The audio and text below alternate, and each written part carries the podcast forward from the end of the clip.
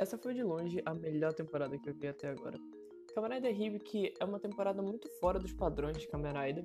Claro, ainda é uma série infantil, com luta contra monstros, mas esse não é nenhuma forma o foco da série. Essa temporada não é sobre Rider, lutas ou coisa do gênero. Toda a série gira em torno de aprendizado. Sobre aprender, ensinar, reaprender, se superar e se conhecer. Então, bora falar mais um pouquinho dessa série maravilhosa.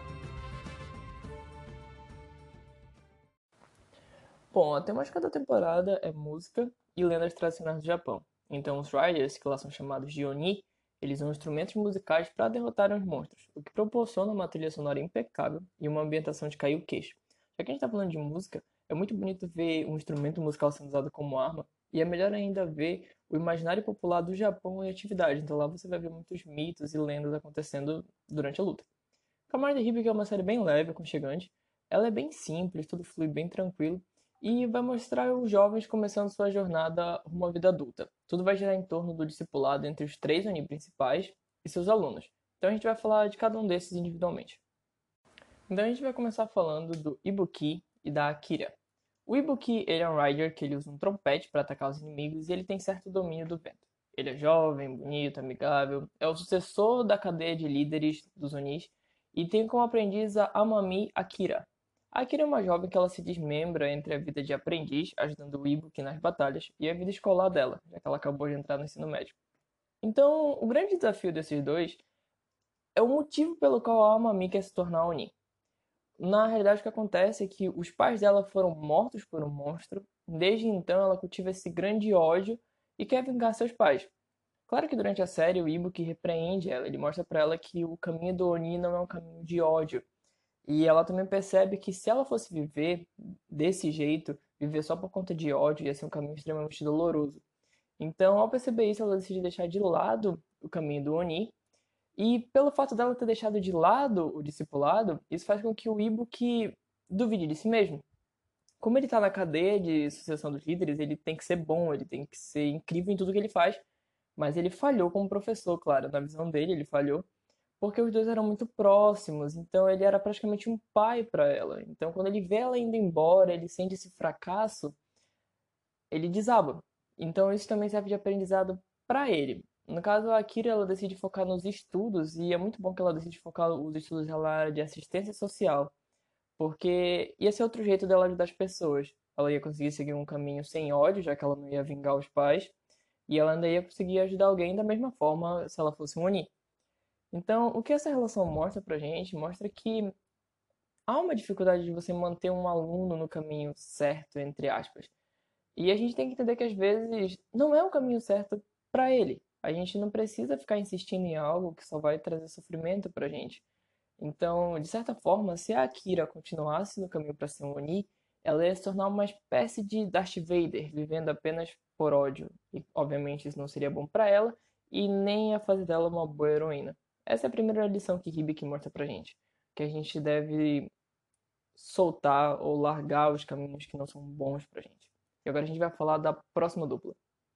E agora falando da dupla que carrega o drama mesmo da série, a parte um pouquinho mais adulta da série, são o Zanki e o Todoroki.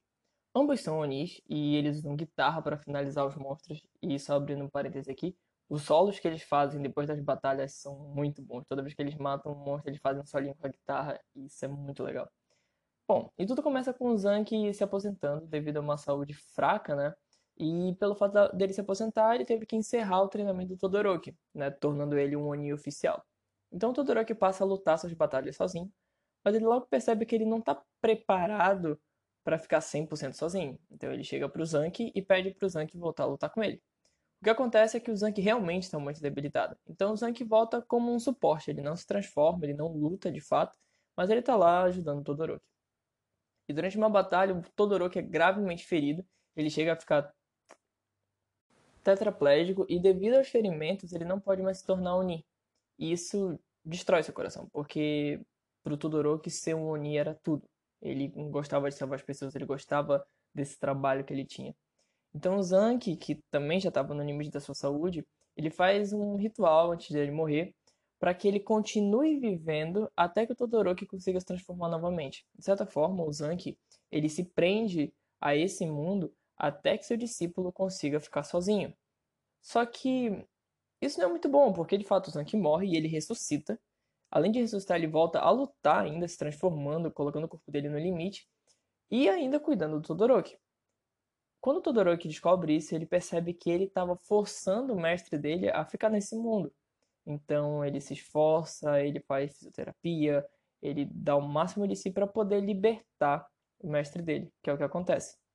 Na última batalha dos dois, Todoroki se transforma novamente, os dois lutam juntos e no fim de tudo, o Zank ele morre, né? Ele vai para o outro plano e é extremamente emocionante. Essa parte dos dois, essa parte da história do Zank e do Todoroki é muito emocionante por conta disso.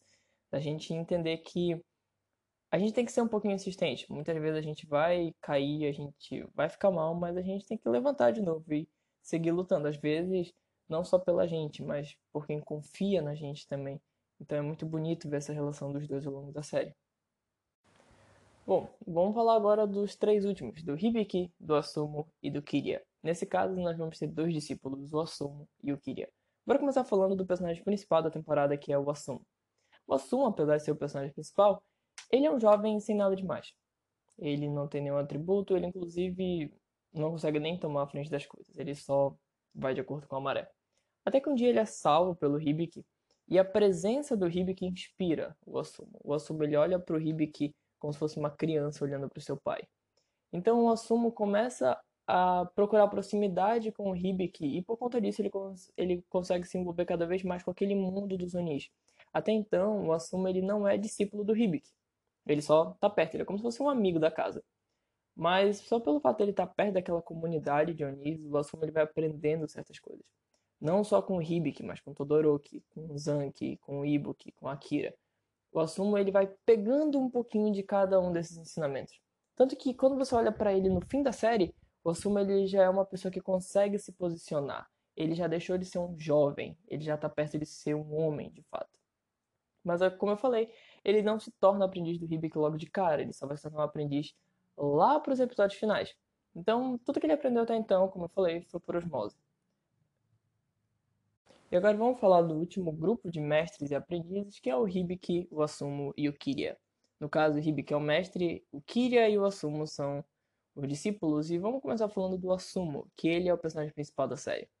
Apesar de ser o principal da série, o Asumo não tem nada demais. O Asumo ele é um jovem padrão. Ele vai de acordo com a maré, ele não tem nenhuma aptidão física muito boa, não é muito inteligente, ele só tá lá. Ele, ele é um bom menino. E até que um dia ele é salvo pelo Hibik, e a partir daquele momento, ele olha aquela presença que o Hibik tem, ele vê aquele homem forte, aquele homem transmite segurança, que acabou de salvar ele, e ele começa a enxergar o Hibik quase como um filho admirando o pai. Ele quer ser igual ao Hibik. Então ele começa a procurar contato com o Hibik. E pelo fato dele entrar em contato com o Hibik, ele acaba entrando em contato com as outras pessoas envolvidas no grupo de Onis também. Só um detalhe, é que ele não vira discípulo do Hibik logo de cara. Isso só vai acontecer lá pro fim da série. E pelo fato do Asumo ficar a série toda perto dos Onis, perto do Hibiki, perto do Todoroki, do Zanki, do Ibuki, até mesmo perto da Akira, ele aprende muita coisa por osmose. Então quando você compara o Asumo do começo da série com o Asumo do final da série, são pessoas totalmente diferentes. No final da série, o Asumo já está respondendo por si mesmo, ele já está tomando iniciativa, ele já está mais perto de ser um homem de fato. Lá na série, quando você olha para o Asuma, ele ainda é um jovem. Ele termina como um homem. E perto do fim da série também nós somos apresentados ao anti-Asuma, no caso Kiria. O Kiria ele é um jovem rico que não tem boas aptidões físicas, mas é muito inteligente e também muito arrogante. O que acontece é que pelo fato dele não conseguir jogar futebol, dele não conseguir correr, ele quer se provar de outras maneiras. Ele chega pro professor e fala, professor, mas bora ler esse parágrafo aqui em francês. Então ele desafia o Hibik, ele fala pro Hibik que ele vai ganhar dele no jogo. Sempre é isso. O Kia, ele vai estar tá lá só para superar alguém, para que ele se sinta bem consigo mesmo. E pelo fato dele ter uma personalidade mais ativa, de certa forma, ele chama o Assumo de desprezível várias e várias vezes. O Assumo ele é calmo, ele é manso. O Kiria não. O Kiria ele é ativo, ele é explosivo, ele vai para cima das coisas. E justamente por conta disso, o Kiria assusta um pouco o Asumo. Principalmente quando o Asumo vê que o Kiria tá chegando próximo do Hibik, aquilo assusta um pouco ele. Ele fica meio que pé atrás, já que o Kiria é explosivo, tem uma personalidade mais forte, o Asuma ele não consegue responder aquilo. O Asuma ele fica com medo, na verdade. E o Kiria acaba descobrindo, claro, a respeito dos Onis, e ele implora para ser discípulo do Hibik. Não para salvar alguém, mas só pelo fato de superar o Hibik. O Asuma também queria se tornar um Oni, claro, mas por motivos contrários. Ele queria se tornar um Oni para ser igual ao Hibik, não superar ele. Ele queria ter aquela presença que o Hibik tem, ele queria passar essa segurança, ele queria se tornar um homem como o Hibik é. O Kiria não. O Kiria só quer superar o Hibik. E os dois eles insistem, insistem, insistem até que o Hibik aceita treinar eles. Mas a pergunta que fica é: por que o Hibik não treinou o Asumo logo no começo da série? O Hibik ele fala a série toda que ele não quer ter discípulos. Mas só no final a gente descobre que é porque ele não teve um mestre. Ele se tornou um Oni sozinho, então ele não sabe o que um aluno precisa. Ele não sabe se ele vai conseguir ser um bom mestre. Por conta disso, ele decide não tomar discípulos até aquele momento. Ele sabe da responsabilidade que é treinar alguém. Porque no caso, quando você se torna Oni, você não está só um professor aluno, não. Você está aprendendo a salvar vidas, a seguir um caminho. Você vai viver só daquilo. Você vai viver só salvando pessoas, só lutando. Bom, mas Hibiki aceita, Hibiki toma o Asuma e o Kiria como discípulos, e para surpresa de todo mundo, no final o arrogante do Kiria se torna um Oni e o Asuma não. O que é muito triste. Como eu falei, o Asuma é o principal da série, o Asuma é a pessoa que está aparecendo na tela a todo momento. Então, por que ele não se torna um Oni? E por que o arrogantezinho do Kiria, o menino que só quer superar o Hibiki, por que ele se torna um Oni? E essa resposta, na verdade, está com o próprio Assumo. O Assumo, assim como a Akira, ele não se torna um Oni. Ele decide seguir a vida acadêmica, porque, segundo ele, tem outras formas de salvar as pessoas. Tanto que ele decide se tornar médico, ele começa até a estagiar no hospital, é muito bonito como a vida dele segue. Mas rola um momento na série, quando o Assumo está pensando sobre o que ele quer fazer de fato, que ele lança algumas perguntas e eu vou tentar responder essas perguntas à minha maneira. Nesse momento, o Asuma está conversando com a mãe dele sobre a vida, de certa forma, e ele vai fazer o seguinte questionamento: ele vai perguntar o que, que significa salvar alguém. E, na minha visão, salvar alguém não é só sobre você salvar a vida dessa pessoa, você salvar ela de cair de um penhasco, não. É você salvar a alma dessa pessoa, você dar motivos para ela continuar vivendo. Esse tema, inclusive, dos motivos para continuar vivendo, isso é muito melhor debatido lá em Rider Wizard e em Rider X-Age. Porque a gente tem toda a questão de salvar a alma, de dar esperança. Não é só você matar o monstro e tá tudo ok, não. Você tem que passar uma sensação que aquelas pessoas estão seguras e que vale a pena continuar vivendo. A outra pergunta que o Asumo faz é: o que significa morrer? O que é muito forte para um jovem estar tá perguntando, né? O Asuma ainda está no ensino médio, eles levam um questionamento desse. E, de novo, respondendo da minha maneira, morrer é sumir. Morrer é como ir numa longa viagem em direção ao nada. Nessa viagem você leva tudo que você foi, mas nada do que você tinha. Ao mesmo tempo, você deixa tudo que você fez. Morrer é simplesmente ir para outro lugar para sempre, sem dar notícias para ninguém, inclusive para si mesmo.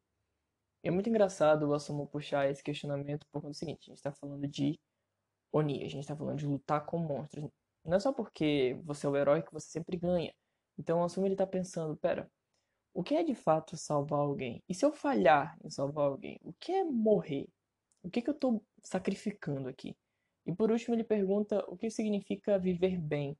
E aqui eu já vou puxar uma referência a um filósofo, já vou falar de Spinoza. Spinoza ele fala que viver bem é aumentar a sua vontade de viver. Eles chamam isso de conatos. O conatos é viver com vontade de viver. Então, é viver com vontade de ser quem você é. É vontade de continuar buscando as coisas. Então, isso é viver bem. É você viver querendo viver cada vez mais. E o assumo, depois de lançar esses questionamentos que não tem resposta, a mãe dele fala que isso são coisas que ele tem que descobrir sozinho ele decide não ser um Oni. Ele percebe que não é para ele isso. Ele nunca foi o jovem de ir fazer. Não. Ele tá muito melhor como médico, estudando e fazendo as outras coisinhas dele. E a verdade é que nem todo mundo quer as coisas grandes, entre aspas. Ninguém quer ser um grande advogado, um grande empresário, um grande cirurgião ou coisa do gênero. Claro, são profissões importantes, são. Mas se a gente continuar passando adiante a ideia de que a felicidade só tá lá, só para você ser feliz tendo muito, a gente vai criar uma geração, se é que a gente já não criou, de trabalhadores e pessoas frustradas consigo mesmo. Assim, a gente não precisa de uma sociedade só de médicos, a gente não precisa de uma sociedade só de advogados, de juízes, não. Tudo é importante, até as pequenas coisas. E se a gente não aprender a valorizar essas pequenas coisas, a gente vai viver frustrado. É isso que o Asuma percebeu. O Asuma ele percebeu que, pera, eu não preciso ser um Oni para me tornar alguém igual ao Hibik.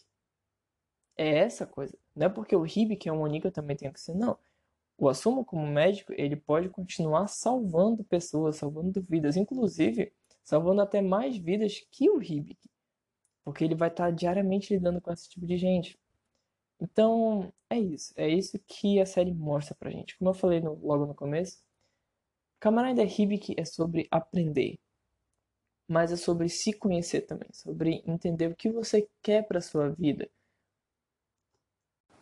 Hibiki é uma série que foge muito do padrão, e isso torna ela única e marcante. E a maior lição que a Mariah Hibiki nos deixa é que, assim como Akira e Osumu, a gente tem que escolher bem o caminho que a gente quer seguir. E assim como Todoroki, a gente tem que dar sempre o máximo para continuar trilhando esse caminho, é continuar insistindo até dar certo e escolher o que dá certo pra gente, não se deixar influenciar por essas coisas. E é muito difícil falar sobre isso, porque ao mesmo tempo, quando você tem um guia igual o Assumo Tia, é muito fácil. Você olha pro Hibik e você segue ele. Não tem nada de difícil. O que é difícil é você falar pro mestre que você tem que dizer, olha, eu não quero mais te seguir, eu quero seguir a minha vida. Isso é muito difícil, não só para você, mas também para o mestre. Isso é importante. É importante você ver o que você quer fazer. E às vezes você quer fazer algo totalmente novo que ninguém nunca fez. E aí é mais difícil ainda, porque você não vai ter ninguém para te guiar. Mas é importante que você continue tentando. É isso que Hibik fala pra gente. Então, jovens, é isso. Até que nós, jovens, nos tornemos adultos, a gente precisa aprender essas coisas. Porque é só assim que a gente vai deixar de ser jovem a gente vai conseguir ter a nossa vida, a gente vai deixar de ser discípulo, a gente vai aprender a ser mestre. Então, se mantenham treinados e vivam com cada vez mais vontade de viver. Essa foi minha análise sobre Camarada Hibiki, sobre aprendizado, sobre um monte de coisa. E eu vou ficando por aqui. Até a próxima. Se você quiser mais informação sobre isso, se você quiser, sei lá, só trocar uma ideia, você pode me seguir no Twitter. Meu Twitter é arroba K-A-Y-N,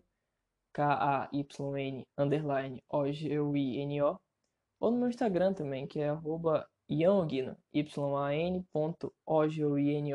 Em qualquer um desses lugares eu tô lá sempre falando de Kamen Então é isso aí, obrigado por você que escutou até aqui. No próximo episódio a gente vai falar talvez de Kamen talvez de livro. Fica aí a surpresa.